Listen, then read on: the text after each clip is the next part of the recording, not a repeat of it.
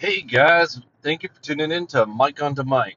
And today we're going to talk about some silent science, wow, and some Mandela effect. Anyways, no silence, okay? So, interesting, CERN, C-R, C-E-R-N, in Switzerland is going to be starting up again. I guess, I don't know the full facts. I heard 2016, then I heard 2018. And it's only been going on since about 2012 or 2013. At which just to run through all this coincides with the Mandela effect. So, thank you guys for tuning in. That's what we're going to talk about today. And let's get to it.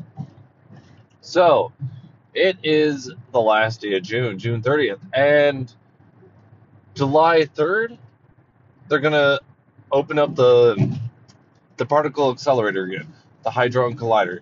Anyways, CERN and they're going to go at twice the speed, like full power. And they were already, I don't know how you can double it, really, but we'll find out. I bet there's already details about that, but it was already near speed of light, so I don't know how you can double that. But they're going to be blasting particles together for new experiments. Um, and that's going to be interesting because when it comes to the Mandela, sorry, I should probably trim that out. Oh, sorry, guys. But when it comes to the Mandela effect, um, this has been going on for like the last 10 years as well. Um, so it's very interesting. Um, so they're, I guess they built it to, uh, to like form energy, you know, but it's uh, a way of studying, uh, maybe to study away from free energy or easy energy or blah, blah, blah. Um, but they're capable of making mini black holes and all sorts of stuff. And as we learned with Einstein, um, black holes warp space time, singularity, not space and time. It's space time, same thing. Space is time, which is fascinating. Uh, in short, Einstein proved it. It took him like his life, but he needed to get an eclipse to prove space around the sun because its mass was so big it could warp space and time. So, um, I want to say the Higgs boson. Uh, I think I'm uh, mispronouncing it, but we discovered this through the particle accelerator, CERN. So the uh, and that is like the gravitational field and the electromagnetic field. This is new stuff. This is stuff that's always been around us, but we're primitive. We don't really know about it yet, which is so it's exciting. Um, the Higgs boson, and if I'm saying this wrong, I am sorry, but that proves about the Higgs field, and with that, the Higgs field, like the electromagnetic field, controls magnetism and electricity. Um, this field controls mass why some things have a bigger mass than others. Why is this so heavy than this? Yada yada yada. So, uh, it could be a mundane breakthrough, but it could be a big breakthrough. And we're starting this up in two days if uh, if we don't just explode a black hole here on Earth, you know. So, I'll see you next week with that. But, anyways, let's take a quick break and we'll get back to it. So, I got into the science, and then and then I mentioned some uh, pseudoscience. so, I discovered something recently, which I guess this has been a thing, kinda.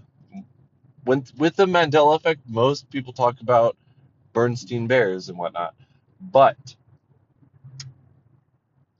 I learned about something that's been around since 2016, and uh, let's see, what is that? Six years ago ish um, yeah, so apparently Isaiah in the Bible, the Christian Bible, Isaiah 11:6 through 9 changed, and people are claiming um, it's always said something different. It's always said the lion will lay with the lamb, and I was like, huh, fascinating. And then I watched this video about like all these people like kind of quoting it. Some of them maybe not so much. Some of them yeah, but it was like I mean, ask some people without talking about this. Um, the lion and the lamb. The lion will lay with the lamb. Isn't that a prophecy? Isn't it something? Did you hear your preacher talk about it? Uh, why did Elvis sing about it? Why did Johnny Cash sing about it? Um, why did um, it wasn't Living in Color, but it was from that time frame. There was uh, sitcoms that said it's in the Bible. So, anyways, very fascinating. And priests. I watched recordings of, uh, I guess not priests, but um, pastors uh, giving sermons about it. It's like, and Martin Luther King, if I didn't mention that. Like, fascinating, fascinating. Everyone knows, apparently, it's the lion and the lamb. Uh, but what it actually says, even grab a Bible from like 100 years ago. Isaiah 11:6 talks about the wolf dwelling with the lamb and yada yada yada. Doesn't talk, yeah. So wolf got lion apparently got replaced with a uh, wolf, and I was like, let's try to make some sense here. Let me look into this the best I can. Did someone just missay it like a hundred years ago, and then everyone followed along without actually opening the Bible? Is that possible? And then I thought about it in another regard, a hymn, and there is a hymn. I don't have it in front of me, but it. Ah, ah, I'm gonna pause it real quick so I can tell you. All right, guys, I got the hymn. Sorry about that. So the hymn is called "The Spirit of God," a very popular LDS hymn on page two of the current hymn book. States in verse number four, "How blessed the day when the lamb and the lion shall lie down together without any ire." Kind of rhymes. Well, it is a hymn. It's a song. So that's literally the only place I can find. But somehow people attribute Revelation. I forgot the chapter on this one but they also attribute Isaiah 11:6 and it never says it. But but someone pointed out during all my research a wolf in sheep's clothing. That's where it comes from. That's where like so like with the Mandela effect, is it just humans being odd? Like maybe there is a collective consciousness because we haven't really studied that. Recently, um I forgot the kilograms, but it was like 20 kilograms. That's how much a soul weighs. Um, close, 26 or something. Um, so it's very light because they studied people while they were dying, and the moment they died, they like lost that instantly, which is weird. But technically, when you still have like electricity, does electricity carry weight? I don't know. So yeah, done with that. That's like philosophy mixed with pseudoscience. But anyways, they're going to start the Hadron Collider and I'm saying that completely wrong right now. I'm so sorry. Um, but that's exciting to me. Let's do it. Let's just bash the particles together and learn shit. Maybe we blow each other up from some freak experiment. It happens. But, anyways, we are. There's still a lot to learn. Like, sometimes we get arrogant, like we know everything already because we've got computers in our pockets, which is impressive in the first place. But, um, yeah, we're not finished. We're not even close to finished. We barely know anything. How many times have you been to Pluto? Well, fuck. Give it some time. That could be like a weekend vacation. Just takes 10 seconds to get to get there. We just need to learn more things and make it art and science. So, anyways, don't know where to go from here. But anyways, they're starting the CERN in Switzerland the uh, the high accelerated particle collider up again. So